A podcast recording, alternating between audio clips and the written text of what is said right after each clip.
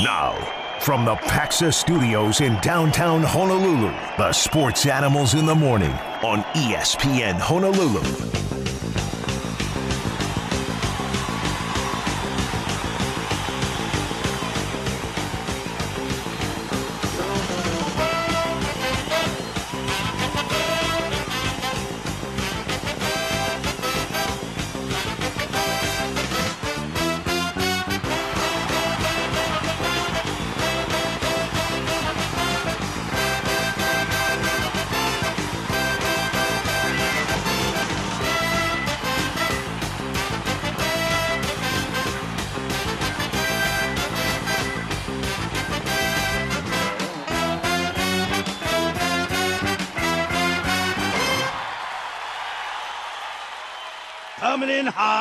On ESPN Honolulu. Hope you're having a great morning. Stay cool today. It is hot and muggy and stuffy. It's going to be a high of 87 today. It's going to feel like something in the lower 90s. You see, our uh, our trade winds get up and go have got up and went. With that positive thought, here's something positive th- uh, things you need to know heading on into work today. We got Rainbow Wahine volleyball tickets to give away today for uh, Hawaii against Fullerton. Yeah, and that's on Friday night, and hopefully continuing their winning ways. They did win on Saturday at UC San Diego, and uh, still trying to stay up top the Big West standing. Where Santa Barbara is the only undefeated team. Hopefully, they can get back to first place. Kate Lang, the outstanding setter for the Rainbow Wahine, will be on our show tomorrow morning about eight thirty-five. I don't like us cheating on Amber Igiede. We keep doing that. She's going to feel left out. All right. Well, welcome, Kate Lang. Uh, okay, so yeah, Wahine tickets to give away. Now, um, this is going to be a fun match because Fullerton has only won one match this entire year. So, just here's why you want to go. It's going to be the fastest volleyball game in the history of athletics. I'm saying this one's going to go an hour and 14 minutes. See, I always look at the time And in the sweeps. It's gonna, it's, it wouldn't be that long if they didn't have those timeouts. Yeah, well, that, they don't have the, the long one between sets two and three anymore. I think that used to be a 10 or 12 minute break. Now it's just five minutes. But uh, I feel bad for the concessionaires. You know, you're there, you want to sell your nachos and your Dippin' Dots Hey, and all your you know good what? stuff. It's easy. Markdown sale. Yeah. Markdown sale on chicken fingers. You're not going to get too All right, many we- five set matches there. All right, we've got uh, big weekend in high school sports. A couple of big matchups coming up in sports in high school. Yeah. I'm trying to say. I think the biggest one, we're going to have Kalani Takase on in a little while. Can't wait to talk about this one. Number one and number two in a lot of people's mind, a lot of people's mind, Kahuku and Campbell this weekend. And, you know, a couple of things. Campbell, we've been talking about more so in the last few weeks and how dominant they've been and how outstanding a team they have. We know enough about Kahuku, but even Mililani into that mix. I mean, they've been seem like they score 60 points every week now and let up either zero or seven. They've been on a Yeah. roll as well. Right. So Mililani is playing at uh, Kapolei. So Mililani, Kapolei, Campbell, and Kahuku. Punahou has a bye. But what I was really looking at, too, is on the girls' side in volleyball, uh, number one and number two, Punahou and Kamehameha. Now, that would be a lot more competitive, I think, than the aforementioned volleyball match we were talking about. Hey, you know what? Punahou Kamehameha, and even though it's one against two, I mean, they're that close. It's really one and one A, and you don't know where to put Punahou or Kamehameha in uh, volleyball right now. But we'll find out. We'll find out coming up on Thursday, actually, right?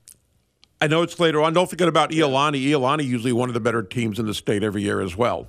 Yeah, Iolani's uh, um, they're you know they're ranked, uh, not like this year, like Punahou and um, Punahou and Kamehameha. You enjoyed saying that, didn't you?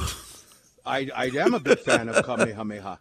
All right, let's move on. Major League Baseball playoffs start today. You can hear it on the radio right here on ESPN Honolulu. Just a couple of hours away. All four wild card rounds will start today. Both American League matches will uh, games will start today. One thing I find really interesting, and I had to clarify it with Josh yesterday. I thought I was reading a typo, but the way it works now, it's the best out of three, and the team with the better record, the higher seed, they get to host all three games.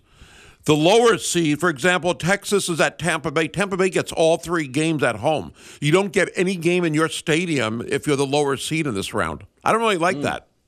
Say that again. There's I no- didn't understand. Okay, so it's the best out of three now in the wild card round. They started that recently. Well, And- that's good, but that's a good. Oh, no, thing, that's okay, right? yeah, because but we don't Tex- want to best out of one. No, no. Texas at uh, Texas at Tampa, Toronto at Minnesota in the AL. But both Minnesota and Tampa are home today. They host all three games. In other words, there's no travel because they don't take days off. So the hmm. home team gets every game at home. You don't have to go to the other team's stadium. I think that's too much of an advantage. Or is it too much travel to play one game? Travel, it's too spread out. I'm guessing schedule makers are saying, you know, you're gonna have to take a day off in between every single game. Remember, they're designing this for what? Television. Hey, hey, hey! But they don't know who's playing. Fair. I- it right. doesn't matter what's fair. Yeah, they, they don't they don't uh, determine they don't know in advance who's going to play. and The schedule's already set. I again they don't want to have the travel because they don't want to have the days off. But I don't like that for the other team. Again, Miami, Arizona, Toronto, and Texas are all in the playoffs, and will ne- none of none of them will host a home game this round. Hmm. Makes it a little tougher to advance. Well, at least they're in the playoffs. It Yeah, that's true. That's Sea- another way of looking at it could be the. Seattle Mariners. yeah, yeah, or the New York Mets. Now you don't want to be them. Well, I mean, at least the Mariners almost made it in, and So that's close. why that's why you want to start out like the Tampa Bay Rays Hmm. And not like the Seattle Mariners started out, right? Good point. Tampa was on fire, cooled down a little. Seattle started off really slow, but came just a little bit short with that strong second half of the season. Do you have our schedule in front of you? I hate to put you on the spot. I'm sorry. I can look it up on my end too. Do you have the schedule in front of you? I, I will, well, I uh, know I have the schedule for who's playing. Uh, the games are coming up mean, on, on- ESPN Honolulu as soon as we wrap it up. First pitch is at 9:08. Texas at Tampa Bay. And then Toronto and Minnesota will start at 10:38. That should be on CBS 1500 because some of these games do overlap in this round. There'll be Okay. like two games going on at the same time. Why? There's four games a day. And Oh, if, see, and I if there see, I are three hour games, let's say, which they'll They're be not- close to, yeah, you- Gotcha. They're not yeah. doing the whole the NFL thing with two games at the same time on Monday Night Football. Not well, they overlap, but not starting within an hour of each other. No, not Right, quite the same. And, and that doesn't make any sense to me at all. Right, right, right. and that doesn't have, make any sense for TV. Anyway, all right. So coming up uh, just after nine o'clock, then it's going to be Texas and Tampa Bay on ESPN Honolulu, and it's going to be Toronto and Minnesota at ten thirty ish on CBS fifteen hundred for your listening pleasure. Now, speaking of Major League Baseball, Major League Baseball attendance topped 70 million for the first time since 2017. The fact that it went up just in itself, no matter how much it was, although that's a really nice number, it really says a lot. I, I'm curious if it's maybe based on the, the, the, the shortening of games with the pitch clock and everything else, where the games are now averaging maybe 215, 220, as opposed to three hours and three hours and 20 minutes. I wonder if that's a part of it. Yeah, I mean the new rules you're talking about. Uh, bigger bases. Do you think fans went for bigger bases? I don't think that's the reason we're going to a More game. Hey, look at that base. It looks so No, much I'm cooler just- than last year. no, I'm just saying bigger, you know, more offense, easier chance to be safe. That could be. You know, it could be if you look at the numbers, and I haven't looked at those numbers as far as offense, but we did have quite a few high scoring teams. Uh, a lot of guys with enormous numbers in home runs and RBIs this year, like a Matt Olson. That could be part of. The offense, as far as power, seems to have gone up, but the batting averages in the top 10, and you and I have discussed, have actually gone down. You have guys in the top 10 hitting 285. That I can't remember happening almost ever. Wow. The uh, um, the pitch clock. I remember it, it took it took it took pitchers a little a little while. Even they started out with it, I believe, in spring training. Took them a little while, but seems like they're all used to it now. That it's not a thing anymore, right? Yeah, and I, I said that at the beginning. Every rule change, and I'm against a lot of these rule changes in any sport, but we get used to it. DH in the National League, although I don't like the runner on second base in the 10th inning. That I don't like. But other things like the pitch clock, a lot of pitchers have adjusted. You're totally correct. They might not like it, but they've adjusted. I still like that. Anyway, they they are up, so nearly it's almost 71 million people uh, went to a baseball game. So that's up 6 million people just from last year. I mean, that's how big this increase of of um, of attendance was. That's that's pretty incredible. But and they've been bleeding bleeding fans for decades. you Right. know? So to have that kind of increase in one year, they would have probably have been happy if it happened in over two or three year stretch. And you just imagine what maybe the future is as more people become aware of it, and maybe people who went this year. I, I went to a Dodgers game in August, and I love the fact that the game lasted two hours and thirteen minutes. That, I mm-hmm. mean, I mean, I like. I don't mind being at a baseball game a little longer, but the flow of the game was a lot easier to enjoy with the pace that they had. Yeah, and, and there's just a lot less spitting and scratching going on. to, you know, Adjusting the shorter glove like it's going to fall off or something, the batting glove. All right, uh, is Jamal still on the line at 808-296-1420? Jamal, are you there? Yes. Good morning, gentlemen. It's an honor to speak to you. I have a question for Gary Dickman. What are your thoughts of the Milwaukee Bucks adding Dame Lillard and the Boston Boston Celtics adding Jrue Holiday? Are those two teams, you know, prohibited favorite to win the Eastern Conference? Thank you. Well, they All right. definitely. We're changing subjects. Go Yeah. ahead, Gary. Uh, they are definitely the favorites. Miami kind of stood pat, but actually they lost Max Strus and Gabe Vincent. They didn't get anybody, and they've been missing out on all the free agents but lately. Miami did gain a really cool hairdo. Yeah, Jimmy Butler. Wow, that that that in itself is uh, that's an attention getter. It's incredible, and it's team picture day, so Yeah. you're gonna have to look at that picture of his emo hair for like the rest of the season. Yeah, that it, it, it was a weird I love it. I love it. I like that he's you know he's he's energetic. He's trying to be a little funny, but he has He was- fun with everything. He was a big flock of seagulls fan, apparently. Yeah, that's what it looked like for sure. That's what it looked like. Uh, Boston, though, they lose Malcolm Brogdon and Robert Williams, but you know they get Jrue Holiday. I think it's an upgrade for them. They also lost Marcus Smart. Remember, they got Kristaps Porzingis. Milwaukee, you just wonder if the chemistry is there. But you were making a joke where you Hey, they he's got still, Porzingis. He's still a good player. He never reached the potential and the hype that he had. the guy's like eight feet tall. He should score more. He should, but he's had his moments. So again, chemistry wise, they and Milwaukee both have to make these new players mesh. But Dame Lillard, I'm sure, is happy. Giannis may be more happy than than the fact that he'll maybe want to stay a little longer than people might have thought otherwise. Hmm. okay, so so it's a good move. Both teams are better today than they were last week. is what you're Yes. telling Jamal. Yes, yes, yes, yes. Okay, all right. Who else are we looking at since we're talking about the NBA here? Well, one thing I'm looking at the Clippers, who I, I would expect to be in town today. They had everybody had their media day yesterday, except for a couple of teams that maybe played exhibition games earlier. But everybody has now completed their media day. The Clippers play this Sunday at mm-hmm. SimpliFi Arena at the Stan Sheriff Center. They play the Utah Jazz, and their media day was in LA yesterday. I had forgotten that Russell Westbrook's on the team almost because we're talking about Paul George, Kawhi Leonard. That team, Well, Paul George and Kawhi Leonard when they decide to play. true. You think you think Kawhi Leonard is coming to Hawaii? well, yeah. Oh, I'm sure he's coming. Whether he You- plays or not, playing in Hawaii. I, I care if he don't know. comes That's a good point. But you know what? We need all the millionaires to come and help out the economy. Yeah. So he's welcome to come. Nothing like traffic on a Sunday afternoon. I'm sure. I mean, it won't be that bad. It's a perfect time to have the game. I think it's Sunday at three, and again, you, well, at least people won't be working, so the traffic shouldn't be too bad. I'm. I do uh, wonder. I haven't heard a ticket count yet, but hopefully a lot of fans will show up to see the NBA. It's just great having it here.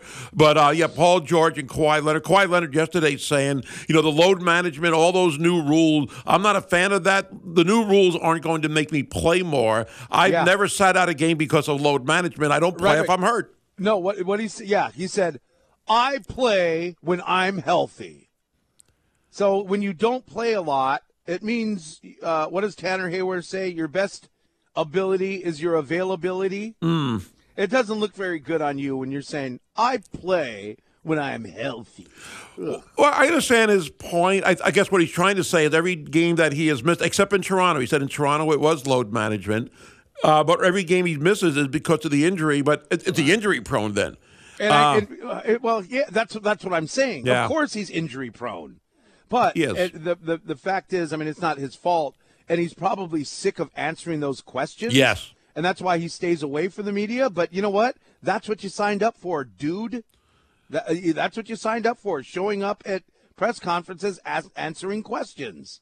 Yeah, and he's not a fan of that. I was, I was surprised he's indicated he would like to play in the Summer Olympics in Paris next year. I didn't think that would be anything Kawhi would do for whatever reason. I don't get that uh, perception of him, but that's kind of cool to hear him say that, or at least read about. it. I didn't hear it, but I, you know, they asked everybody, and maybe it was just an ESPN question for everybody because all the press conferences were yesterday, and they went around and they just had these little snippets of players commenting on how they'd like to play in France. It's in France, right? How they'd like to play in the Olympics. And, you know, it was, I can't remember who they showed. They showed a bunch of people, and they all said, Yeah, I want to play, I want to play.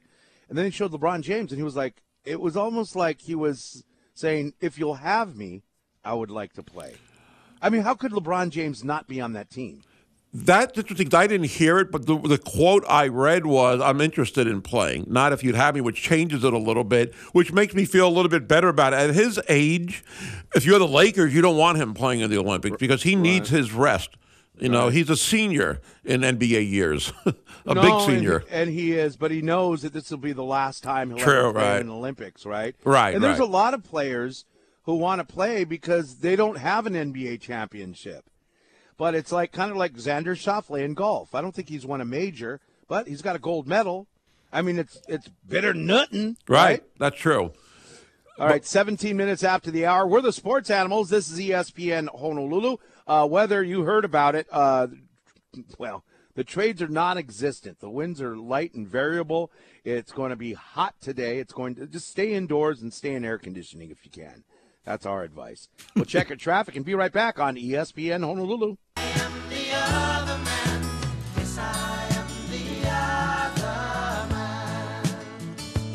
Good morning. Sports Animals here on ESPN Honolulu. Uh, don't forget uh, Texas and Tampa Bay. American League Wild Card Game 1 about 9:08 a.m. this morning on ESPN Honolulu. Keep listening. We've got Rainbow Wahine volleyball tickets to give away uh, for the Fullerton game Friday night. We go through this almost every year, I guess, because the baseball playoffs are great. They're fantastic. The only problem with the baseball playoffs is that there's that sport called football that's going on at the same time. So it always takes a backseat, even the playoffs. I mean, regular season NFL and college football are probably, well, I don't think they're more popular than the playoffs, but I know on our shows, of course, at least on this show, we're going to talk a lot more football, but we will keep you up to date on baseball. Again, the playoffs are fantastic. Uh, I find it interesting, Chris, to talking college football, where Hawaii does have that bye this week, is uh, the, the talk about Colorado is dying down a little bit. Uh, Deion Sanders, they got one vote in the poll. It must have been somebody from Colorado. Uh, again, they're still a good team, and they came back against USC in the second half to make it respectable, but they are not going to the college football playoffs. I think that talk can safely die down after some people at 2 and 0 or 3 and 0 were pretty certain about that. Uh, Good team and everything, but they come back down to earth. Right, and their their facing their, their schedule right now has been really really tough. Uh, the last couple of Yeah, games they've yeah. played, but hey, they made it respectable against USC. I'll tell you that much. And they're, they're, they you know they've got a lot of players injured. Star players are injured. But everybody has. You got Travis Hunter still out. Yes, Well, yes. also is uh, Deion Sanders' other son. I can't remember his first name. Shilo? other son. His other f- son that plays defense was out during the game, and he's a really good player. He is. He had the pick six a few weeks ago. The thing is, in that game, and I didn't get to see it. We were at the UH UNLV game, I think, right around the same time. Is that USC Oh, I'm was sorry. I'm sorry. I was watching it in the suite. okay? Just letting you know. yeah, okay. Uh, is that USC had that game? It was like it was over at halftime. I think it was something like thirty-four nothing or whatever it was, What? thirty-four to six maybe at half. And again, No. US it was USC made it respect. Uh, uh, Colorado made it more respectable. And I know that you know. Um, coach of USC, whose name is Lincoln Riley, wasn't exactly happy that you know their defense let Colorado back in, so to speak, and the offense didn't do much in the second half. But I wonder if they just got a little complacent knowing that game was over. It's too early to do that at halftime, but that game looked like it was going to be a rout, and it was at halftime. But again, give Colorado credit. At halftime, it was 34 to 14. 14, I mean, was- okay. Yeah. I mean, it's like UH down by 20 at the half. But, oh, no, you didn't. Anyway, uh, yeah, so they did they did come back. I mean, the uh, third quarter was pretty even, and then fourth quarter was all Col- Colorado. So, yeah, yeah. hey, you know what? 48 to 41. Um, you know, it, okay. The first quarter was USC came out and scored, had two touchdowns in the first quarter. Second quarter, it was 20 to 14 as far as scoring goes in that second quarter. Uh, and then, like I said, it was in the third quarter, it was 14 to 13, and then 14 to nothing.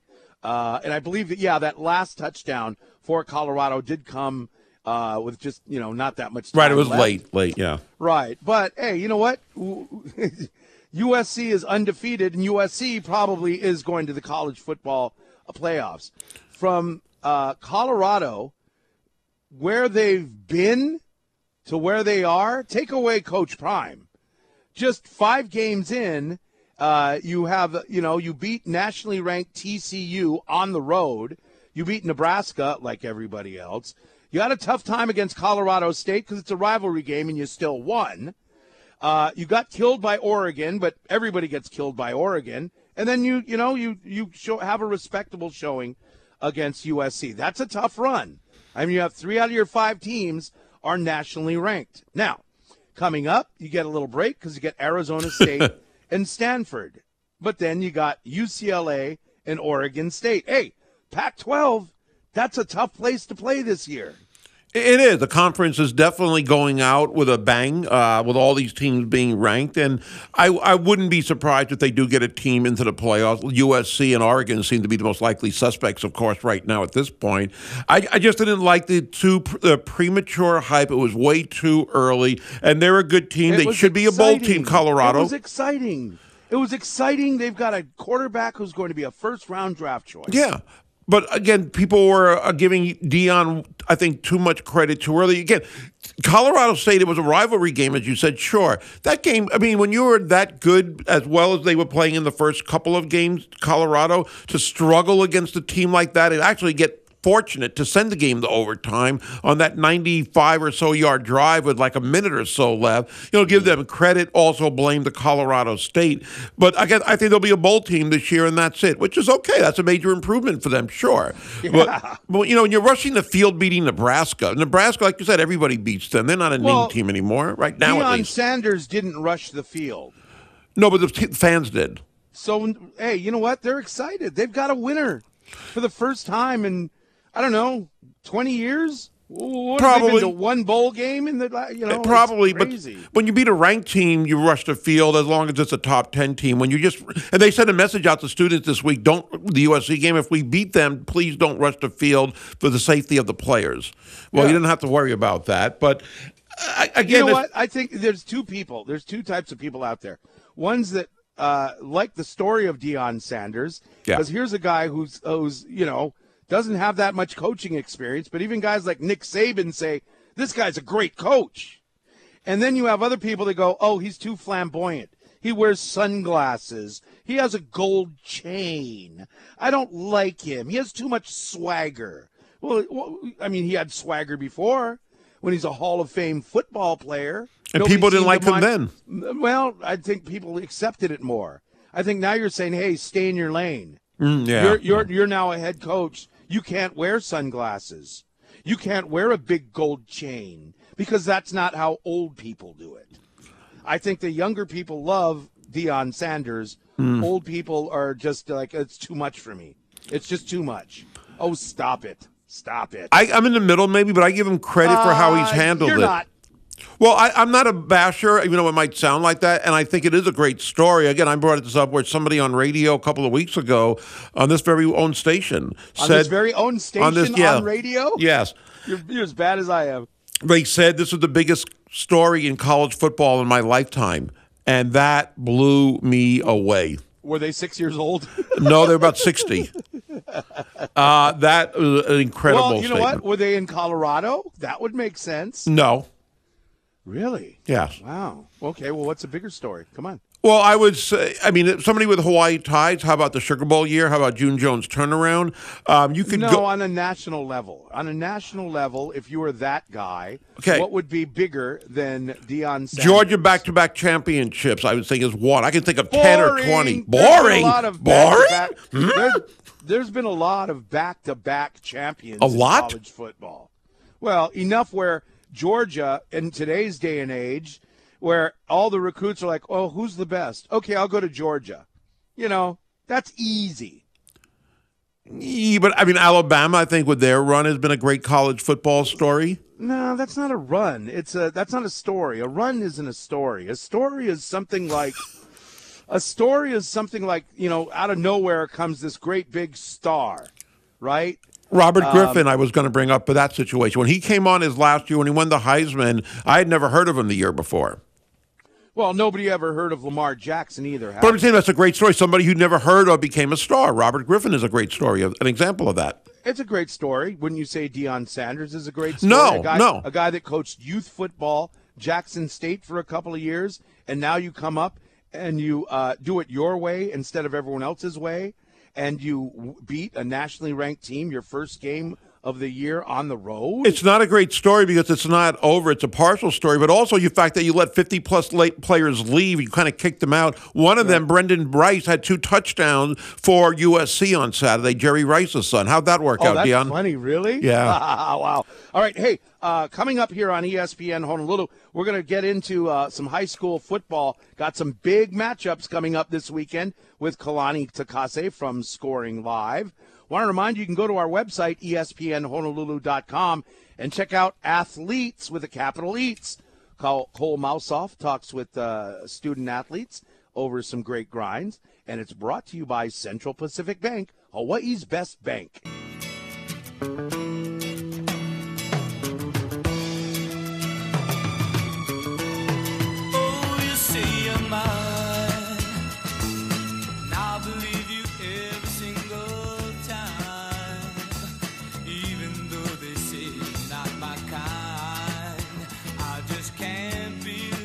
All right, we are mentioning uh, earlier that we've got some uh, great uh, football, high school football matchup, great volleyball matchups too in high school coming up this weekend.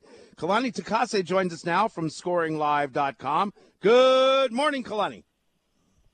Good morning, guys. How's it going?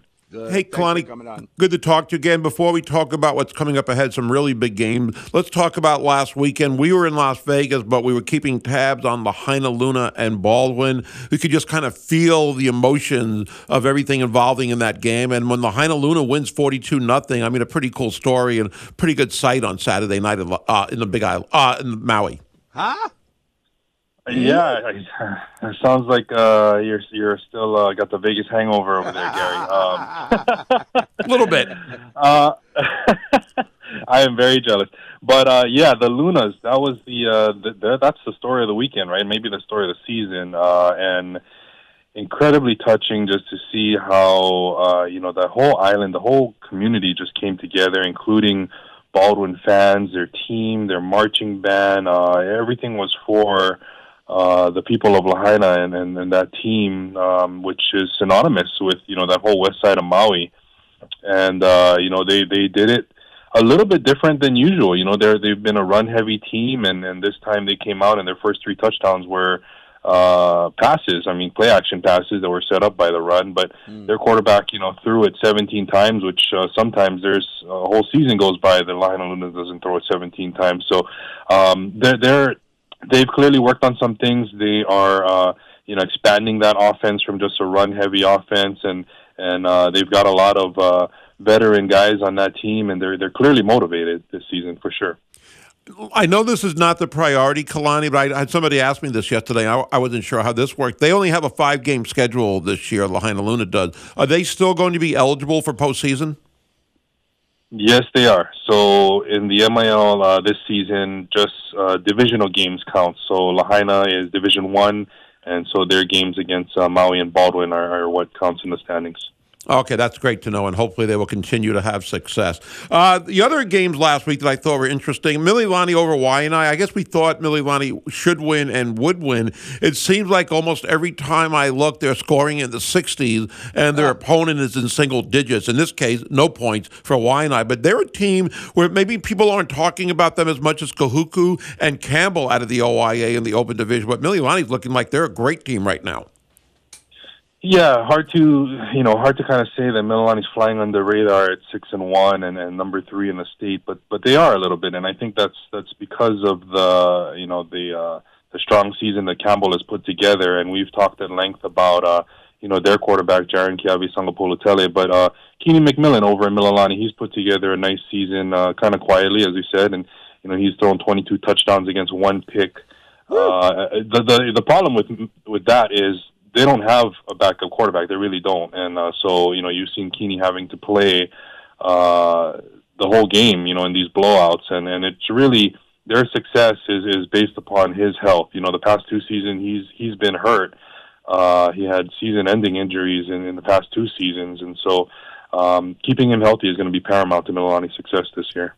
Kalani Takase from ScoringLive.com joining us here on ESPN Honolulu, 92.7 FM and 1420 AM.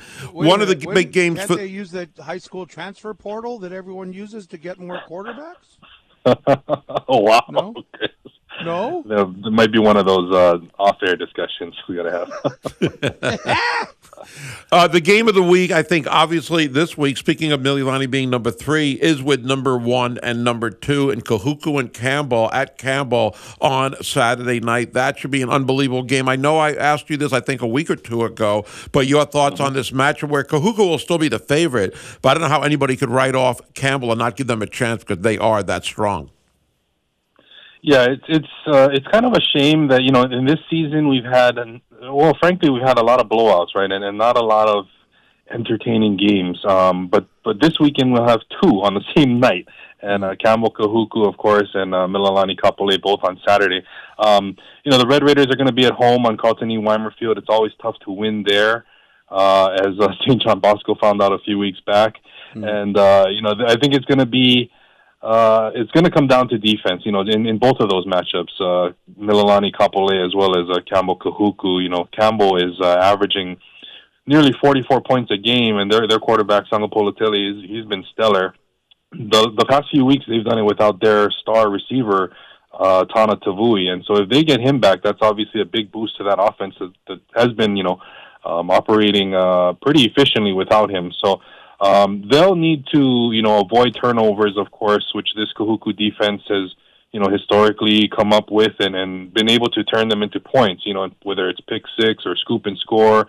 Um, they've been so dangerous in special teams as well. Campbell's going to have to, Campbell's going to have to, you know, keep them from being able to score in those other facets on defense and, and special teams and um, be able to shorten the game with their, you know, quartet of running backs there to kind of stay in it. And I think it's kind of the same with that, uh, that Mililani Kapolei matchup. You know, it's, it's clearly it's Amisone is the guy for Kapolei, mm. their quarterback, and you know they they've they you got to put a spy on that guy. Um, he is too talented, too quick to uh, you know rely on on uh, defenders. You know to, to kind of react um, without being assigned specifically to him. So. Uh, you know, it's.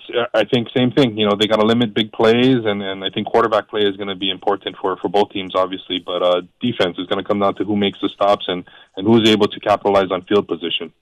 It's amazing in a way that we were in September, of course, last Saturday, and some schools like Waianae had senior night already in September. Uh, the OIA season is coming to an end, in the regular season only two weeks left. So when you look at Campbell, Kahuku, both four and zero, oh, and um, in the Open A, and then the Open B, you got Mililani and Kapolei both at four and zero. Oh. What's at stake for the teams, especially the teams that lose come OIA playoffs and maybe state tournament time?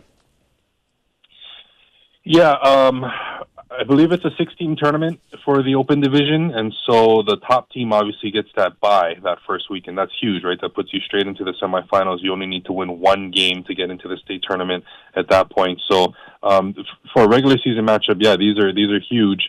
Um, the assumption is that all four of those teams will take care of business the rest of the way after this matchup, and so uh, for all intents and purposes, you know, this is for that that bye this weekend. So uh, big matchups um, and then you know success this weekend can really set them up for for a deep run in the postseason. One last question for you, Kalani. We're talking about some of the power teams and the big games, and one game that was supposed to have taken place this Friday has been canceled. Waianae at Castle. I guess there were multiple reports of uh, violence on campus at Castle wow. last week involving Waianae and Castle students. Your thoughts on that situation? Yeah, it's really unfortunate, you know, um, really, really unfortunate. And uh, obviously, understanding of the fact that the administrations of both Castle and Waianae High School are choosing to err on the side of caution. Um, but unfortunately, you know, the, the, the ones who lose out are the student athletes, right? The football players on both teams. Not just the football players, but, you know, the cheerleaders, the bands, everybody who loses out on that experience. And, and you know, um, it's, it's late in the season now. You know, g- games are numbered. I believe uh, this was potentially Castle Senior Night, I think. Um, and so it's just, uh, it's sad all around, but I think it's somewhat telling of perhaps where we are as a society right now. Yeah, it is kind of sad, but a lot of great football to look forward to, and uh, playoffs right around the corner. Kalani, great to have you on again. Great to talk high school football as usual. Thanks again. All right, guys, have a great one. All right, Thanks, thank Kalani. you so much. Kalani Takase from ScoringLive.com joining us on ESPN Honolulu, and just a couple of weeks left in the regular season, so it's right around the corner for the playoffs of the divisions and then the state tournament starting in November. you know, I don't want to get too heavy, but what Kalani said there at the end with the whole thing of, of unfortunately, it's where we are as a society. When you have, uh, you know, what we heard uh, on the news was somebody shows up to school with a gun. Really? Oh my gosh. I know, really unbelievable Poor and kids. sad story, of course. Poor kids. All right. Hey, you know what? Uh, come on, uh, as the uh, is it the Monkees or the Partridge Family? Come on, get happy, or is that the Brady Bunch? No, you got it right. It was the Partridge Family. I can uh, I can remember those days. All right. Well, we're going to give away tickets to Rainbow Wahine Volleyball for Friday night at the Stan Sheriff Center. If you're caller number three, the tickets are yours at 808 296 1420. We'll get our winner coming up next. And just a reminder if you want to catch some NFL football, do it this weekend at 850 Craft Beer and Whiskey Bar at Leeward Bowl. They're open up early on Sundays at 6 a.m. You can stay all day, have breakfast, lunch, and dinner. Uh, check it out. Uh, Monday and Thursday night football. Uh, they have happy hour pupu from 4 to 7 daily. Uh, so check it out. 850, the home of the new video wall and the place for UH, college, and NFL football. We'll be right back on ESPN Honolulu.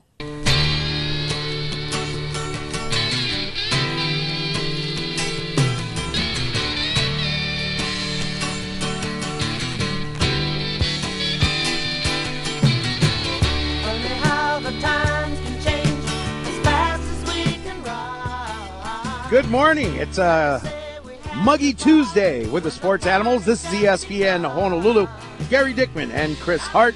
And uh, since we were talking about high school sports with Kalani from Scoring Live a second ago, uh, thank you for the email, Natalie, over at H uh, at uh, HHSAA. But they um, had a really great match in girls volleyball yesterday between Kapolei and Mililani.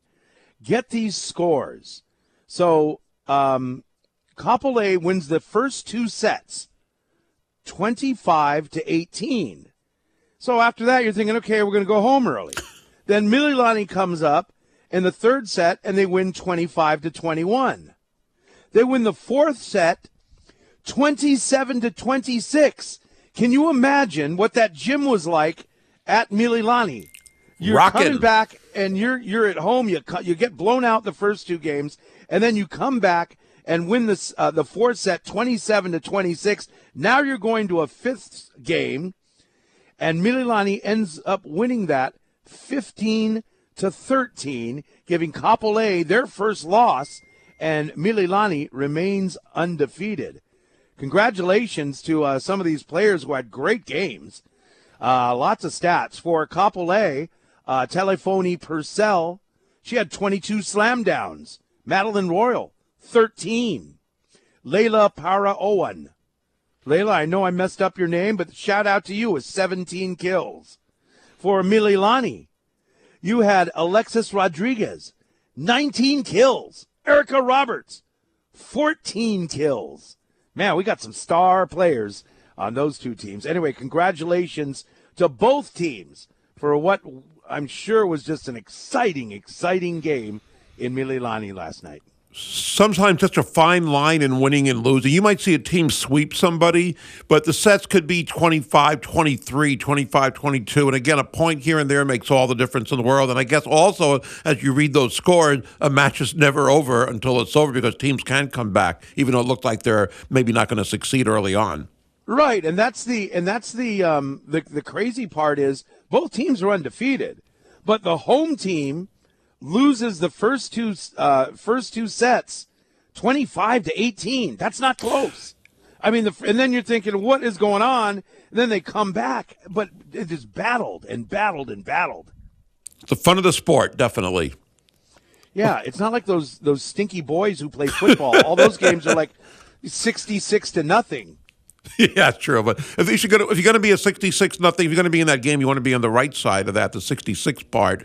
Uh, and you, you described, or you were asking, or kind of hinting at the atmosphere. I imagine that place was going crazy last night. That's one thing about high school fans; they really get into it. The students showing up at these games really create a great atmosphere.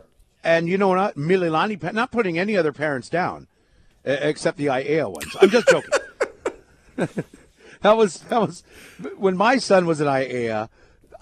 Yeah, fan at Aiea didn't show up for things, but uh, I don't know how it is now, so I shouldn't say anything. But one thing I do know is that Mililani fans show up home or away. Yeah, yeah. they show up in force. They're a good crowd.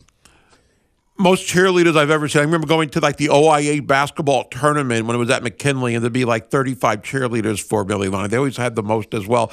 But your Aiea days, you know, there might not have been big, big crowds for those basketball games because I went to many of them, but they were enthusiastic. The PA announcer, eh, but the crowd and the fans were really enthusiastic. I didn't do that many PA games for the boys' games. Yeah, I did the Uh, girls. uh, the girls, games you did most, right? Right. Yeah. Actually, you were. Very, Uh, I'm just joking. You were really entertaining. You really were. I wasn't going for entertainment. I know going that's the part that made it even more entertaining. All right. Uh, okay. Uh, 808 296 1420. Let's take your text. We haven't even touched on UH football yet. Coming up in about 20, 20 25 minutes, Jordan Helle from Hawaii, Hawaii Football Now and Spectrum Sports is going to be joining us. Uh, we've done a lot of high school football this hour, but we'll do, uh, you know, uh, just because we got the big matchups coming up. Hawaii football is on a bye. And uh, so that's why the co- coaches are out recruiting. We'll get into that more coming up here on ESPN Honolulu. Oh, I forgot to say congratulations to Jordan from Kalihi, who just won the Rainbow Wahine volleyball tickets. Now, if you want to score more, be listening this afternoon to Off the Bench with Josh Pacheco and Hunter Hughes. Uh, three things you need to know coming up next on ESPN Honolulu. Oh, mics are hot. I love it when that happens.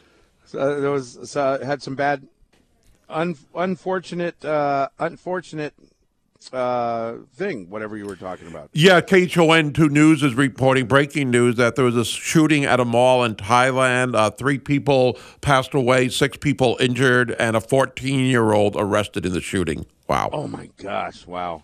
You know exactly what Kalani Takase said a little while ago about the Yeah. state of things. Anyway, good morning. A couple of minutes after eight o'clock here with the sports animals, and uh, uh, three things you need to know. One of them is we got a big weekend in all kinds of high school sports this weekend. Yeah, I mean, I look at the football schedule and that one game. Oh, that's going to be a fantastic one where Kahuku and Campbell are going to meet at Kahuku. And I know Kahuku's the favorite, and we know what they did beating the number three team uh, last month, St. John Bosco. But that Campbell team, from everything I have seen, everything I've heard, everything I've read with the numbers, that is not going to be an easy game for Kahuku. They might be tougher to Kahuku than St. John Bosco was.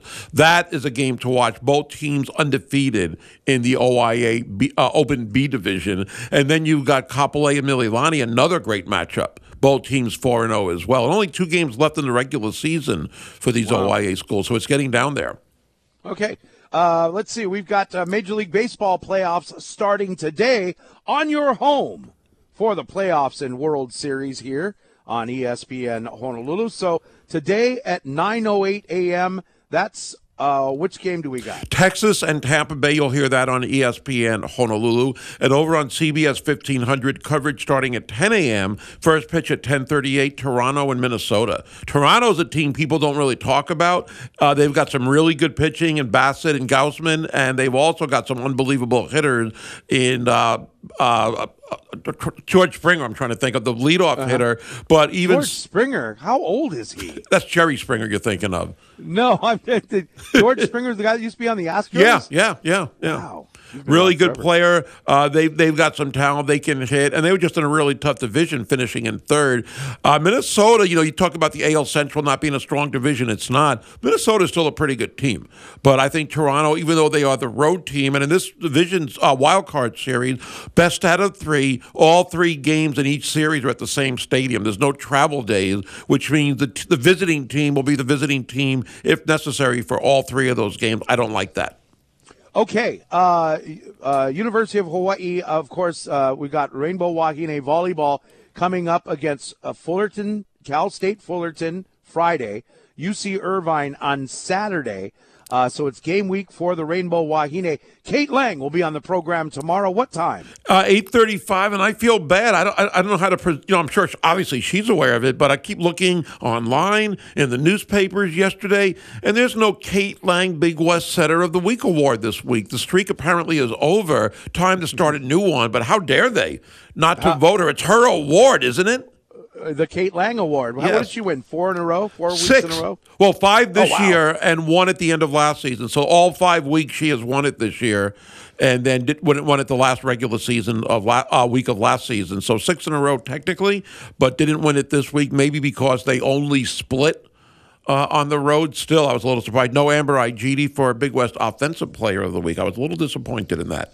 All right. Uh, okay, so that's coming up. We've got uh, University of Hawaii football. They are on a buy and a good time for a buy, kind of in the middle of the season here, where uh, they've got a lot of uh, bumps and bruises. A good time for the players to heal up a little, and a great time for the coaches who are actually on the mainland recruiting right now. I, I do think it's a perfect time. I remember some t- some years past we've had it maybe in week three, give or take a week, and I think that's a little too early because then you'll have that long stretch at the end of the season. And if you have it, I know other years it's happened once or twice where they have their bye maybe in week eight or nine. You know, that's a little bit too far. I think ideally to me, and I'm not sure how Timmy Chang feels, but middle of the season is probably a good time to have it, especially after you have one conference game. You know a lot of what you need to work on. You can still go out and recruit and hopefully take care of business come San Diego State in about a week and a half. Yeah, and you know what? And when the coaches get back, or maybe they're back already, I don't know. Oh, by the way, no call the coach. Uh, excuse me, no Timmy Chang show uh, coming up tomorrow. Uh, we originally were scheduled to have one, and some folks asked me in Las Vegas about that. I said, "Yeah, sure, we got a Timmy Chang show," but uh, they said, "You know what? We got we got to stick to business and uh, do some recruiting at JC schools uh, on the mainland." So no uh, Timmy Chang show this week. Now, um, I w- oh, I was oh, I was saying something too, and I interrupted myself, and now I forgot. That's what I get. I know how I feel. No, I'm just joking. well, with UH football, you know, again, the bye week we think is at a really good time. I, I obviously you're recruiting, that's a priority, but you're also trying to fix what needs to be fixed come the rest of conference play. You still have those seven games left. well, yeah, but what I, I remember what I forgot um, is that uh, it gives you extra time to prepare for San Diego State. Yeah, I think that's. A, I mean, anytime you have an extra week, you're supposed to be better prepared. Maybe have a little bit better chance of winning. Oh, all sure, things being equal, sure. so uh, that is something in their corner. San Diego State has been struggling a little bit this season. Uh, it doesn't seem like their offense has been quite there, and, and we know they're still a good team. And it seems like they're one of those schools, Chris.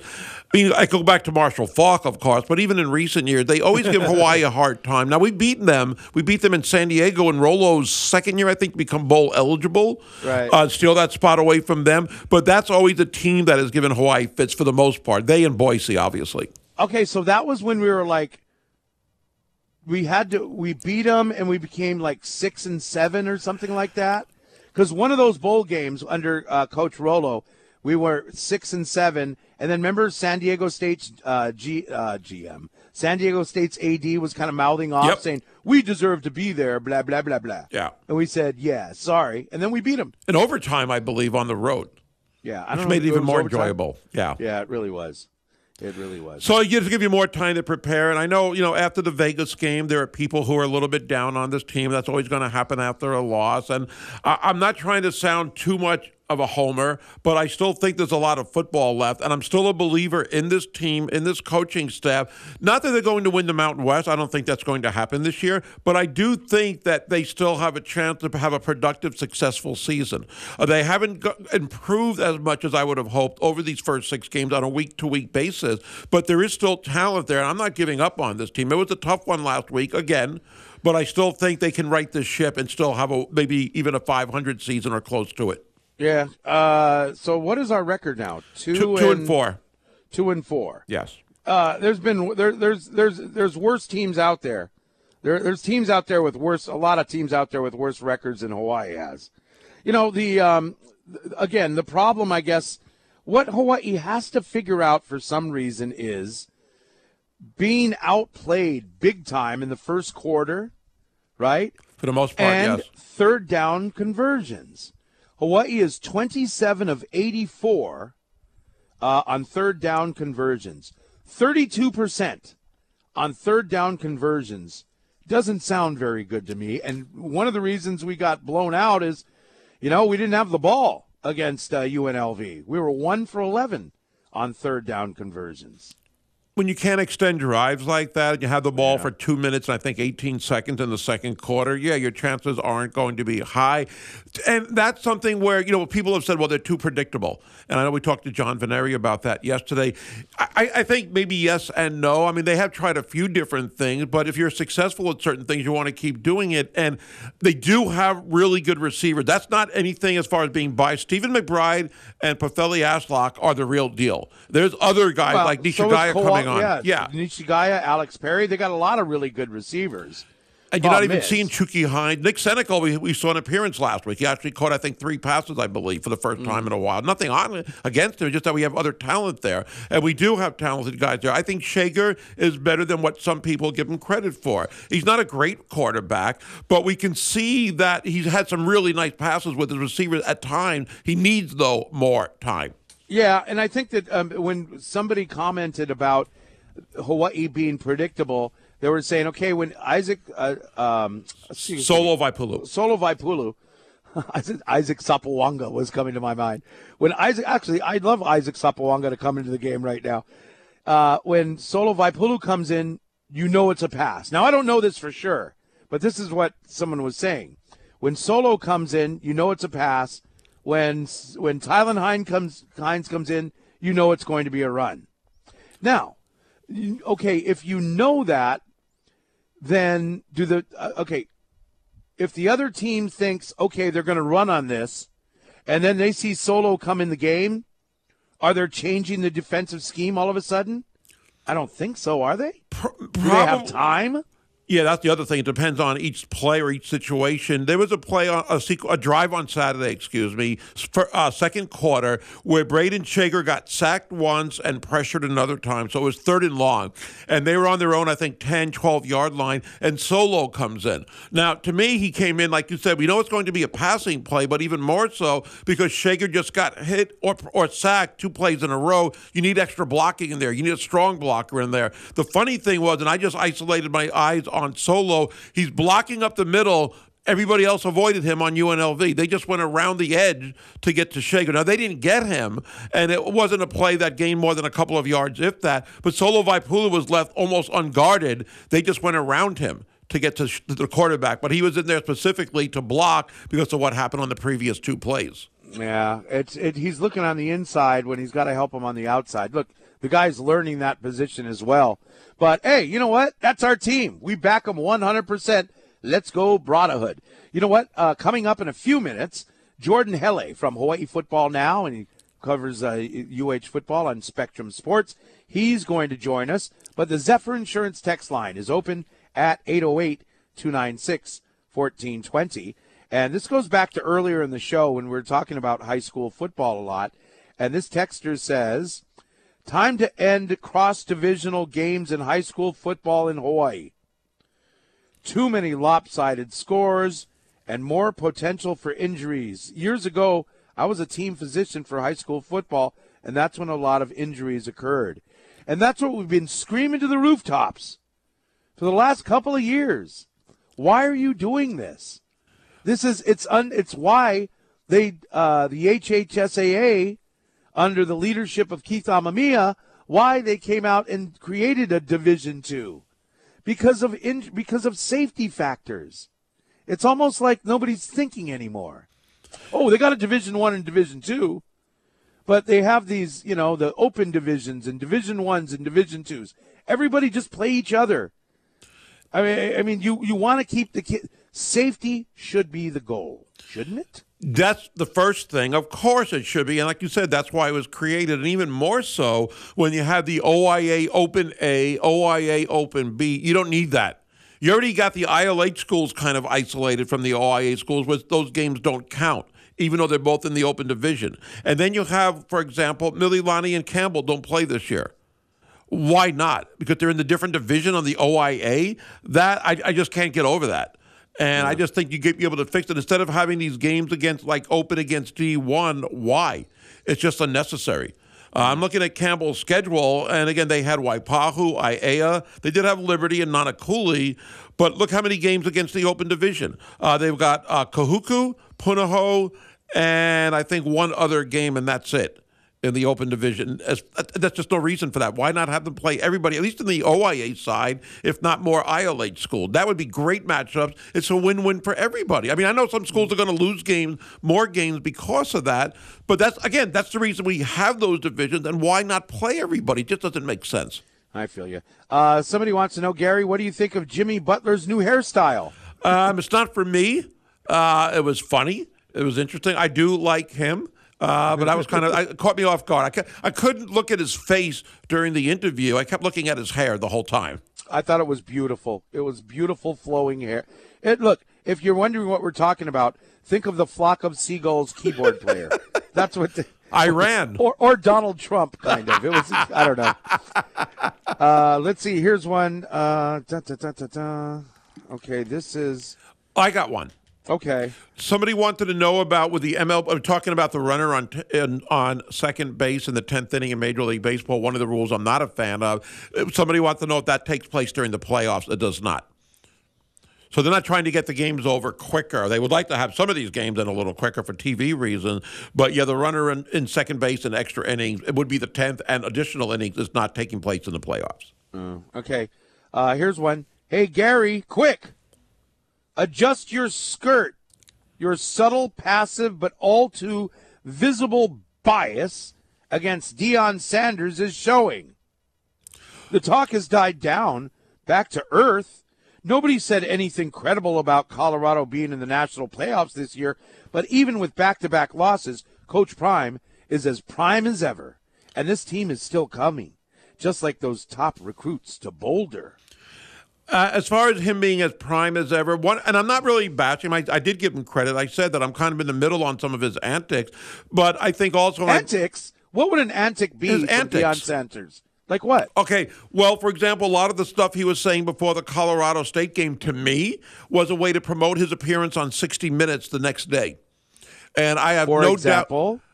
For example, some of the comments about Jay Norvell and the sunglasses, and you know uh, how Jay Jay Norvell started it, but Deion took it and ran with some of those comments. Us against the world. exactly as a smart coach would do. It was locker room material. That's fine for him. I, I, he should do something like that. But I don't. Th- I don't think Nick Saban or others would have taken it to that extent, and that's fine if he wants to do it. I just don't care for it. Uh, and again, it's not that I hate it or anything. I'm bashing him. Uh, he he's into so much self promotion. And again, if I don't, you know, that's what he wants to do. Fine, but at some point, you got to win football games, and he has started off really well. But, I, I, I'm, allowed to bash him. I don't have to like everybody. Yeah, I don't know. Is he into really self promotion? Oh, yes. He's he's answering questions. He's not coming out and saying stuff. He's answering questions. I think some of now it's not his fault that The Rock and everybody uh, who is somebody wants to be in that locker room. Oh, I think And- part and of it is his fault or his doing. maybe he's show busying a little bit, but isn't that what college football is all about? No, It's not about. Wait a minute. It's not about uh, winning and losing or the student athletes. It's only. It's become a business. This is what you're going to get when you're trying to, when you when it's all about entertainment and entertainment dollars. That's what thi- college football has become. Well, it's been in business for a very long time. I don't think it's all No. about entertainment. I think that's low Not priority today- on not there. with today's television contracts. He is going out there, and the Big 12 is going, yeah, we got all that money. We got all those eyeballs now coming to the Big 12. I'll tell you what, we got to take a break and get back to UH football with Jordan Helle. That's coming up next here on ESPN Honolulu, 92.7 FM and 1420 AM. Hey, if you want to win some money, win some cash money, you can win $1,000 cash. It's a grand prize for Pigskin Pig Out. Pigskin Pig Out. I said it again. Pigskin Picks. Pigskin Picks at ESPN Honolulu.com. Check it out. It's brought to you by M. Dyer Global and uh, Young's Fish Market. Our weekly prize, $100 gift certificates. So uh, go ahead and register and win with ESPN Honolulu.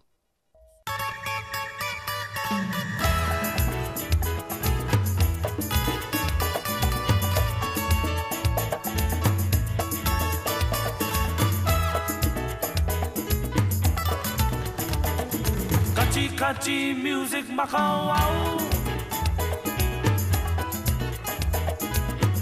Where the children love to sing.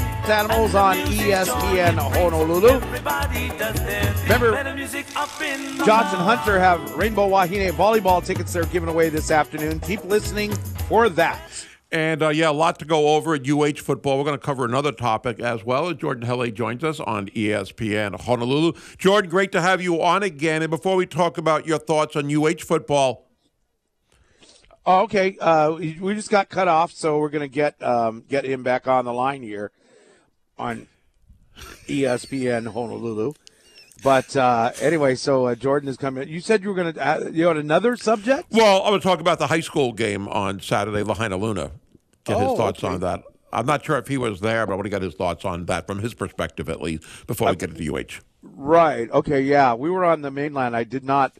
Uh, didn't. I just uh, you know caught some recaps of it, but um, but yeah, I'm I'm sure him and his dad were doing the game. That's what I would think. That's what I would think. So we'll get him back on here in a second. And of course, it does feel strange though without UH football. We're not getting on opposing coaches or media, but it is a good break for everybody. But we have Jordan Helle on, like all of us, enjoying the bye week. Hopefully, Jordan, great to have you on. I want to start off though asking your thoughts on the Lahainaluna Baldwin game. I imagine you were there. We were in Vegas, but tell us a little bit about that experience and the atmosphere.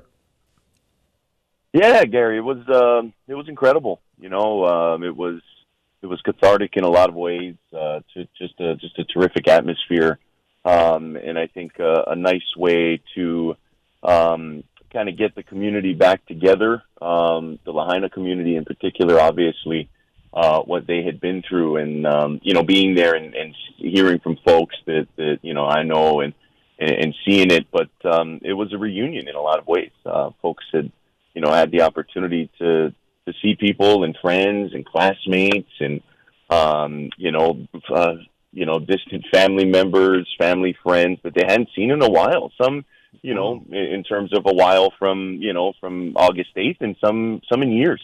Uh, and, and so I think for a lot of people, you know, that was that was my big takeaway. Obviously, the game on the field and what those kids and those coaching that coaching staff uh, has gone through to get to this point where they're back on the field, they're playing games.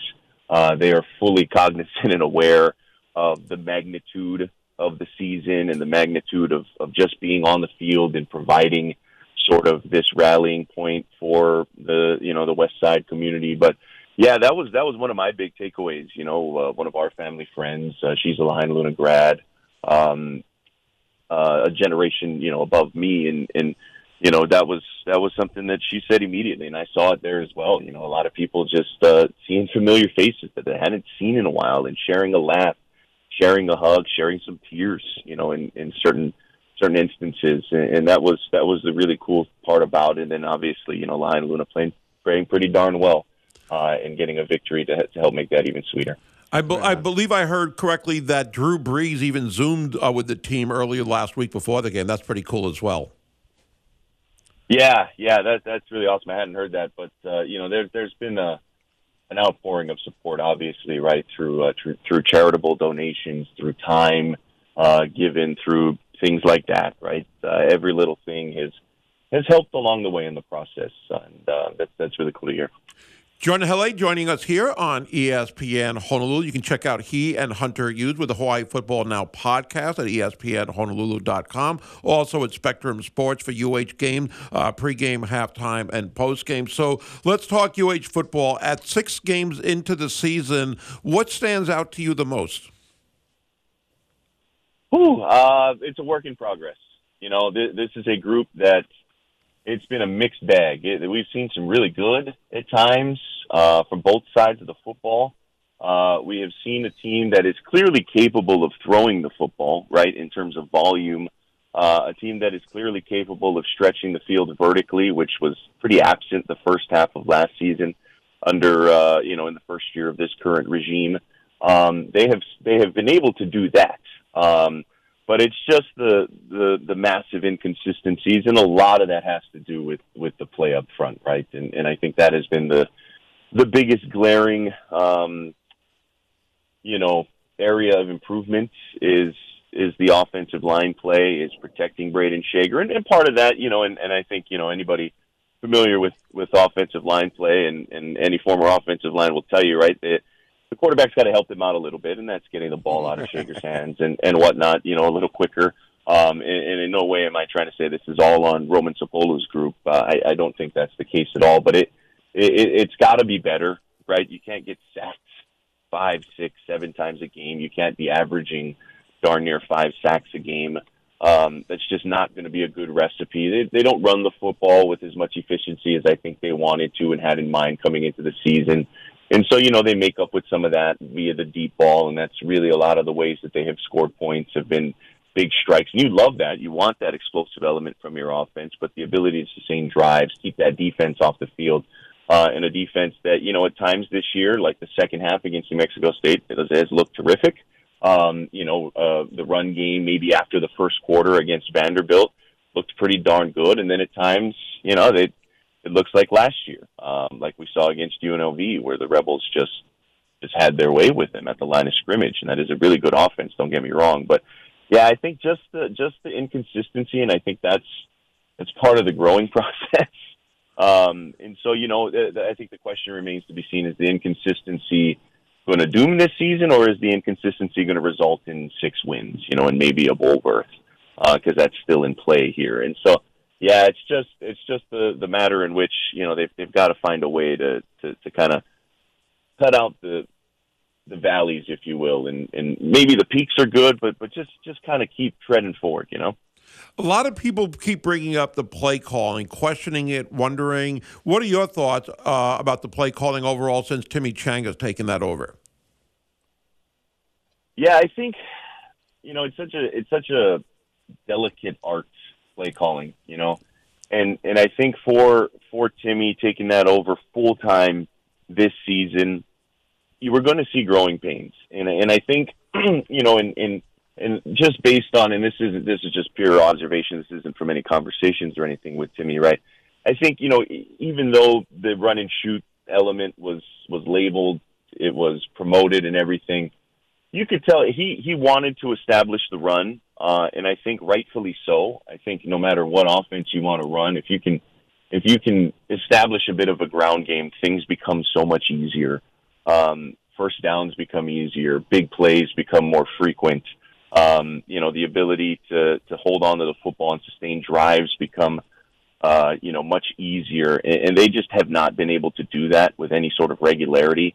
Uh, and I think it's become much more difficult for this offense to produce quality drives. Uh, and then you start relying on, you know, the pass too much. And I get it, right? That that's the run and shoot, right, Jordan? He should be they, they should be throwing it on every down. And and I think at points that has been some of their best offense, uh, but they haven't quite learned the the the rhythm they need to, to to work a lot of those short underneath passes, the arrows, the quick outs, the quick hitches that'll get you the five yard five yards a pop, and all of a sudden that becomes your run game.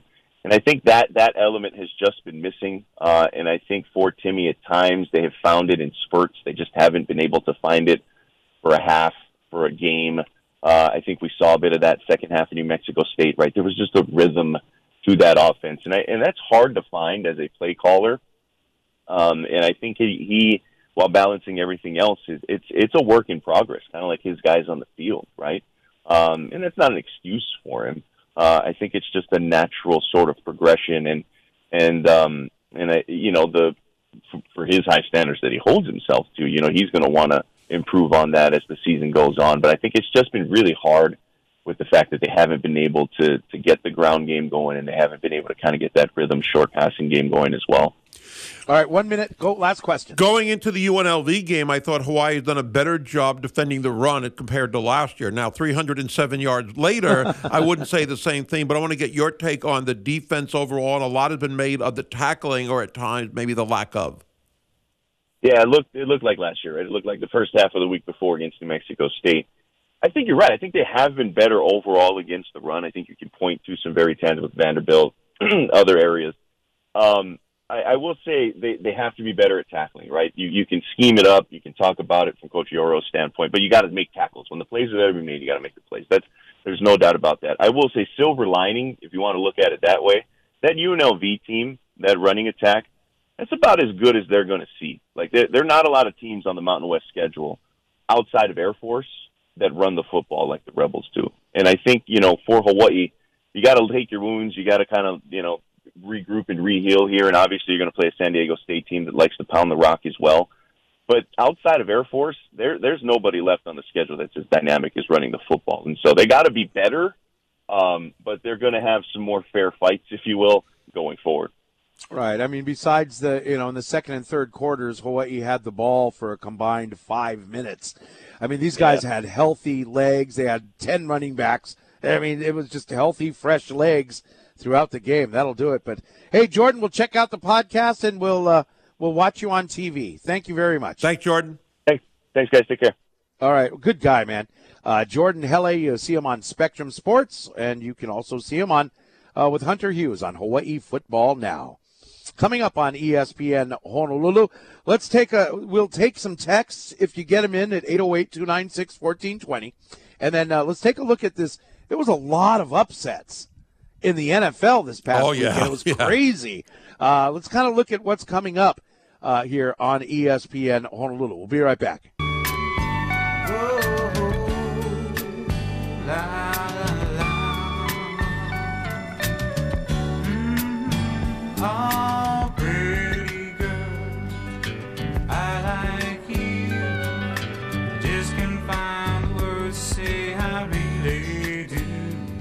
Right, good morning, sports animals here on ESPN Honolulu. The weather today, it's going to be sunny and muggy. Stay cool, stay indoors. Man, uh, today is National Techies Day. You know, the techies, Oh, they say that the, the people in the tech business are our future. In fact, by 2030, three out of four jobs will have a tech requirement. Just as long as just as long as they're not replaced by AI. By 2030, all those guys are going to be out of jobs. well, the requirement, I guess that most a lot of places I know that I'm not sure they require it, but you see almost everybody on social media. When you see like all the sportscaster, their their Twitter No, handle or X handle not- is on the That's screen. not that's not tech. That's not tech. That's social media. Do you know what AI is by the ch- yeah, by any- but doesn't it doesn't artificial intelligence? But Thank you. I But, thought you were going to say Allen Iverson. well, that too. But, but wouldn't social media kind of be under tech because you do it on you know tech devices? No, No. no, I'm reaching. Uh, yeah. Okay. I mean, email is tech for some people, but Yeah. my gosh. All right, uh, let's see here. Where are we? Oh, um, uh, in the NFL, there was a lot of uh, upsets over the uh, over the weekend, and you got some really good game. You know, it doesn't really have anything to what we're talking about, really. But one thing we saw is the Buffalo Bills are who we thought they were. You know, we were riding high on the Miami and Tua Tagovailoa thing, and they were no match for the Buffalo Bills. No, they weren't. I think some people had written Buffalo off too easily or too quickly, and I guess maybe because the Jets beat them on Monday night without uh, Aaron Rodgers and Zach Wilson actually got a win, although it wasn't really because of him. But Buffalo is still too talented. They're in that mix. I mean, Cincinnati, I might write off. And especially if they lose this week, one in four, they got Arizona on the road. But Buffalo, I think, is going to be in there in the end in Hey. the AC, AFC playoffs. And Arizona beat the Cowboys. And they were competitive last week. Uh, who did they lose to last week? They lost to the nine. Well, they weren't competitive. They lost by 19. Sorry, uh, but they've been a little bit better than people thought. Just the fact that they're one in three, and people think they're tanking to get Caleb Williams. I think the Raiders are tanking. But anyway, okay, so this is the we should really call this segment what we've learned so far in the NFL. And one of them is that the Chicago Bears aren't bad. They're horrible. They are bad. In fact, I took a screenshot the other day in one of the Chicago newspapers. One of the reporters gave them their grades, and every single category is an F. Everything, everything. And that just shows right there how bad they are. Yeah, that's an awful football team. They lost to Denver, who's not that good themselves, but yeah, the Chicago Bears are not good. You know, and, I- and I thought that we were seeing Justin Fields. I mean, people were kind of talking about him more than and in fantasy football. He was great last year because of his legs. Yeah. But as, as him kind of getting it together, and I think they've taken a step back. You know what we've also learned is don't sleep on the Houston Texans or C.J. Stroud. He's got over a thousand yards already. I think twelve hundred and something. I think the biggest uh, stretch to start a career in the first four games. I think he might have broken Andrew Luck's record, if I'm not mistaken. Yeah, they're, they're in a division that's winnable. All four teams are two and zero in the AFC South. But C.J. Stroud looks to be that rookie quarterback who's excelling more so than anybody else, including a Bryce Young or any of the others. Uh, just, I mean, some of it is injuries and stuff like that, but he looks legit on a team that people had already given up on. Right. And you know what? And the, the Detroit Lions have picked up right where they left off. They're on an upward trend. Now, part of that is they're in a division with the Minnesota Vikings, the Chicago Bears, and Jordan Love and the Green Bay Packers. Now, the Packers are two and two, but they are nowhere near on the level of where Detroit is playing right now. No. And they're not nearly as good as they were when Davante Adams and Aaron Rodgers were on that team for a number of years. But I, think it's to me, I look at the uh, NFC North, and I think it's more that Detroit is good more than the other teams are not good, even though they're not. I just like what Detroit has done. I'm going to give Dan Campbell a lot of credit. I'm kind of happy for Jared Goff. Uh, I'd be a little happier if he got more than 20 points in a fantasy game for me, but uh, I, I am happy that he's kind of resurrecting his career after a lot of people left him for dead. Or resurrecting. Resurrecting, yeah, because a lot of people or gave up on. resurrecting. Or resurrecting. Okay, Anyway, sorry. Uh, uh, Anthony Richardson. He's the real deal. I remember before the draft started, there were many people, not one or two, many people who said, oh, he's so raw and he might be good in a few years. He's not a very accurate passer, blah, blah, blah, blah, blah. He could be rookie of the year. He's back.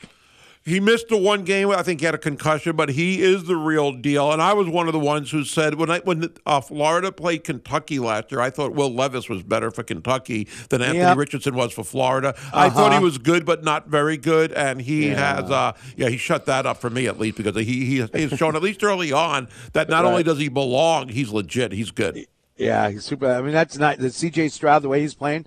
Uh, this will turn out to be a good rookie class. What I'm, what I think we're discovering is that Kenny Pickett, being, I believe he was the first quarterback chosen in 2022. Two. Uh, that wasn't a very good class for quarterbacks because Kenny Pickett is not the man, and he's not going to be the future. I believe. But what does he have around him though right now? That Pittsburgh Steelers team doesn't have the great offensive line that they did. Even though Najee Right. Harris, who I like, he's not excel. They don't have the receivers. Some of them left, like Chase Claypool. Well, yeah, I mean, they Juju were kind of Smith-Schuster glad that, a few years ago. They were glad that uh, Chase Claypool left. He's, Hmm. you know what? They've got Diontae Johnson. They, their their receivers are fine. Uh, the offensive line is not, but you know, it's kind of like Hawaii. The receivers are great. Offensive line's got a lot of work to do. Maybe, I don't know. We'll figure it out uh, in Pittsburghville. But we found out that the New England Patriots are horrible. Why was Mac Jones better as a rookie than he is now? Maybe the weapons around him is part of it. I, I still don't think they've got, and again, they've been like that for years with Brady, where they didn't have unbelievable, you know, Pro Bowl type. Oh, they had Pro Bowl, but not all Pro type receivers, but they made the most of them. They didn't have Pro Bowl receivers. Yeah. I mean, they had Deion Branch. Right, right. He was Am the MVP of the Super Bowl. Right, right. I mean, but I mean, who these guys aren't uh, all-star caliber receivers. They had He's tight ends though. They had Gronk. That was that was a lot right back then. Sure. All right. Uh, One thing I learned after yeah? four games, I think Okay. Josh McDaniels is going to get fired sometime, if not Yeah. at the end of the season, during the season. He'll be the first guy fired. Easily the first guy fired. Uh, I mean, that's uh, what everyone's saying. Uh, the um, Cincinnati Bengals, you mentioned it. It's wow, that's surprising at one and three. But the New York Jets, I mean, with that performance against Kansas City, I'm not saying with that. You know what? Zach Wilson looked a lot better, and that's a that's you know not a bad defense he was playing against. Now the Jets play the Broncos on the road this week, and I'm picking the New York Jets to win that game. I hope you're right. Zach Wilson had a career high completion with tw- number with 28 against the Chiefs uh, on Sunday night, and it was a better game for him. They're not disappointing to me because if they had Aaron Rodgers, they wouldn't have a one and three record, or they wouldn't be this bad. Uh, Zach Wilson is what he is. It's not all his fault, but they don't have anybody else right now. But they are disappointing, and Aaron Rodgers still isn't ruling out coming back at some point. I don't see that happening at all because if the Jets are doing really well with Zach Wilson, big if, why replace him with Aaron Rodgers at that point of the season? And if the Jets are doing horrible, which I do expect, why would you bring Aaron Rodgers back for a couple of games near the end if you're doing horrible? You probably want to lose more games to get a better draft pick anyway. Okay, coming up on ESPN Honolulu, we're going to close out the show with your text on the Zephyr Insurance text line, and the re- one of them I want to bring up from Keanu. I see this. He, uh, I missed it, but he texted a while ago on the question of the biggest of the biggest college football story, at least in our generation. We didn't even touch on this. He nailed it on the head. That's coming up next on ESPN Honolulu.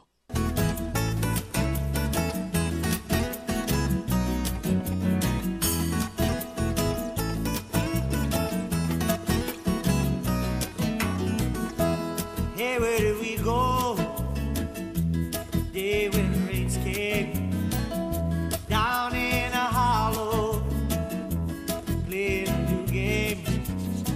Let's talk sports with Kanoa Leahy coming up uh, today. Would it be today at 12 noon? Yeah, the baseball game will be over, right? It should be over around noon, yes. All right, we've got uh, um, um, wild card baseball coming up.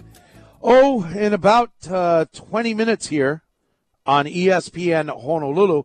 It is the Toronto Blue Jays and the. Toronto and Ta- uh, Toronto plays Minnesota. Tampa Bay plays. Uh, Who's coming up next? well, it'll be Tampa Bay next. The first game it'll be Tampa Bay hosting Texas. Then Uh-huh. Toronto's at Minnesota uh, coming up at ten thirty eight. That's on CBS fifteen hundred. All right, so we got uh, we're your home for the baseball playoffs in your exclusive Oahu Radio home, as always, for the World Series here on ESPN Honolulu. Keanu texted in, and the conversation was Gary said somebody, I don't know who, but Gary said somebody said that the biggest, um, the biggest story of college football in his lifetime was um, the Deion Sanders story. And Keanu texted in and he said, Tebow was way bigger than Deion. You know what? That's got to be one of the top college football stories of all time. Sure. And Tebow is still so huge. Okay, I'm going to give you a couple of more. I think that are bigger than My Deion. son's dog's name is Tebow for crying really? out loud. Yeah. Wow, wow. Uh, how about Johnny Manziel as a freshman? You can say what you want about him now, but beating Alabama on the road, winning the Heisman as a freshman, I mean, at the That was time, cool. that was a really big story. Maybe second to Tebow, maybe not, but that was a really big story as well. Yeah, I think Deion is big, but Tebow, remember, was Tebow brought in people who weren't even college football fans. Right. That's the craziness of uh, Tim Tebow. Deion Sanders, uh, you know, he's making people like The Rock uh, and people like that pay attention, but not the way the world did with Tim Tebow. Right, definitely. Uh, on Colorado football, uh, Texter here says, let's see how Colorado finishes the season before giving Deion all the accolades. Yeah, and that's kind of my point. It's too small of a sample size to kind of anoint him as a savior. Well, three out of five games have been against national, uh, nationally ranked teams, and they're three and two, so they're they're doing okay. Okay, Uh, but not great to me. Well, they lost to you know what a couple of teams that will probably be playing for the national championship. Who knows? Hey, uh, this, this uh, texter says plenty of upsets this past weekend. Uh, probably talking about NFL. I stay plenty upset. My parlay sheet never hit the past weekend. Okay, that was somebody in Vegas, not somebody from Chinatown. Okay. uh, let's see. Here's one just came in. Aloha animals. Seen you at the Cal Broadcasting just came home on Hawaiian Air after a two day delay up there due to a lightning strike.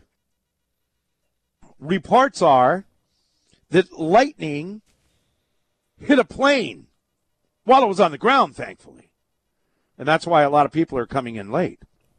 Is that on the news or anything? No, I looked all over for it. I only heard it word on the street, basically. But yes, nothing on the news that I saw. Uh, he's uh, the texter continues to say Allegiant Stadium too loud by choice, and that's from Wesley. I don't understand. I've never heard of a stadium being too loud because I have maybe on here as well. I thought it was great. It was a great atmosphere. You know what? Even when Hawaii had some big plays and scored the TD, the crowd was pretty loud. I loved it. I thought it was a great atmosphere, even though again it wasn't full, but twenty five thousand people created a really good atmosphere there. I, I don't know if it was too loud, not to me. There was twenty five thousand people. Yeah, that's it. Yeah, twenty five. They only had the lower level open, remember? But Right. yeah, twenty five and change. I've never seen so many UNLV football Mm. fans at a game. What would you say? It was twenty thousand UNLV, five thousand Hawaii, I would say close to that. Yes. maybe eighteen to seven, something like that. a lot of there. Hawaii fans, but man, it wasn't the old days of there's more Hawaii fans than uh, UNLV fans. Right. That was That, different. that it was a sea of red. Uh, here's a text from the 373. Tebow and Manziel were only big because of social media nowadays. Deion, and get this, Deion and Bo were big without the internet. Everybody knew about Deion Sanders and Bo. Um, Jackson. Bo Jackson. Sorry, But wait That's a true. minute. Bo Jackson was a great story. Yeah, but wait a minute. I don't think Manziel and Tebow played at the height of social media. I mean, that was kind of the beginning stages of a lot of. I mean, you know, oh sure, Johnny Manziel did. It was played like five years ago. not, not in college. No, he didn't. You sure? Yeah, You sure? You he, sure? he played the year Manti Te'o played in college. Remember, he won Yeah, the they Award. had lots of social. I mean, granted, TikTok wasn't around. I don't then. think Instagram, if it was around, wasn't as big. Instagram's. Oh, come on. This is like seven, eight years ago. yeah.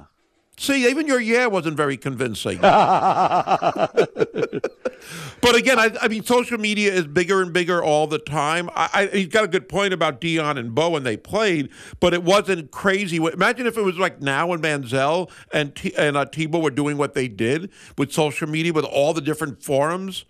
I mean, I think it'd be a lot different. Yeah, Tebow was all over social media. But it wasn't. I don't think it was as big but as it is. He was also on every. You know, they're also filming filming him on Inside Edition as he's running in the rain without his shirt. Right. You know what Remember I mean? yeah, America was crazy about Tim Tebow. America wasn't crazy about Bo Jackson or Deion Sanders. Sports fans were, not America. That's what makes Tebow the biggest story in Good college point. football. Good point. Uh, Daryl texted in. We were talking about the Patriots and what's up with Mac Jones. He was better as a rookie. He says Mac Jones had three offensive coordinators in three years. No cohesion. Actually, let me correct you. Uh, he had two offensive coordinators in three years. One year he didn't have an offensive coordinator. Last year. Thank you, Daryl. Matt Patricia, right? Right. That's pretty Anyway. amazing. Even thinking about it, hearing it now. Yeah. All right. Uh, the Zephyr Insurance text line is open at 296 1420. And uh, more on Tebow. Uh, talking about the uh, biggest story, the biggest stories in college football. Tebow, for sure, he reaches way more than sports fans. Yeah, and again, everybody can have their own opinion on that, but those were stories that really captivated a lot. You know, I, I mean, I'm not when I say this name, it's not because of the catfishing, but Manti Te'o, even before all of that, was a pretty big story. Maybe not the biggest story in college football, but for a defensive player on Notre Dame that had the numbers and the success that he was putting up, leading them to a championship game performance. Uh, you know, even though they got blown out that year uh, by Alabama, still what Manti Te'o did was pretty amazing too around the country, not just here in Hawaii. Yeah, it was more in Hawaii. More. It was he was up for the Heisman Trophy because there weren't a lot of great offensive players that year. You'll remember. But he still he had over 100 tackles, I believe, that year, and just had again amazing career. Again, before all the other stuff. But I thought even and even Marcus Mariota had. I mean, again, any Heisman winner is going to have a really good year. But Marcus Mariota, what he did going to the playoffs, I think that was the first year of the playoffs, and I think they played Florida State, if I'm not mistaken, with Jameis Winston. But I, I think he uh, had a great year. But again, everybody can have their opinion, and maybe those weren't the biggest stories of all time. But and each can to each his own. But those are pretty impressive, and I think more so on a national level, both Manti and Marcus kind of captivated a lot of people, got a lot of people's attention. That's for sure. So again, that's one of the things we're talking about. Uh, here's another. Also, they Yeah. also real quick on that. Uh, they also brought out what I hate is the stupid plastic lei thing, right? People, that one last game of Manti and all of it, and it was. I guess it was nice. I just, it just bothers me when they have those fake leis that everybody wears and all the students are wearing. It's the you know the multicolored fake pa- plastic Yeah. leis. That uh, anyway, that's just a, a me thing. Oh, here's one real quick on Tim Tebow. Uh, Tim Tebow and Johnny Manziel. Plus, it turned out both po- both can't play at the pro level. No, no, no, no. That's for sure. That's hey, for but sure. Tim Tebow is a good baseball player. He was maybe better in baseball, and he's a great person, of course. Doesn't really. I mean, I don't think anybody can dispute that. But yeah, I mean, think just- about what he think about what he did though. I mean, he was like thirty something years old. He hadn't played baseball since high school, and you know, granted, it was a publicity stunt for whoever those that minor Mets. league team was. But he, the the I don't know what minor league team it was. the But Mets are a minor I mean, league team. But at the same time, I mean, he held his own on the what was it, AAA level? yeah, he did. Double He had his moments. He had his moments in AAA, definitely. Yeah, he definitely did. But um, It also just shows how tough it is to make it to the next level. You can be an unbelievably great college player in football and basketball or any sport. Doesn't mean you're going to be a great pro. It just shows that you know that's tough to make it that big. And those guys look like they had can't miss written. Oh, maybe not Tebow because of the release and all that, but a lot of college football all stars: Reggie Bush, Matt Leinart, can't miss in the NFL. Well, they did miss. well, Reggie Bush was okay. Reggie Bush was okay. He, I don't think he was a total flop. No. kind of a long career, but yeah, I mean, you thought that LenDale White, you thought that Matt Leinart, you thought a bunch of those guys would be big stars. Part of it is some guys just don't have the work ethic True. to uh, you know to keep up because now all of a sudden you're not the big dog anymore. Anyway, we got to go. Uh, baseball coming up, playoff baseball coming up, the wild card game in 10 minutes here on ESPN Honolulu.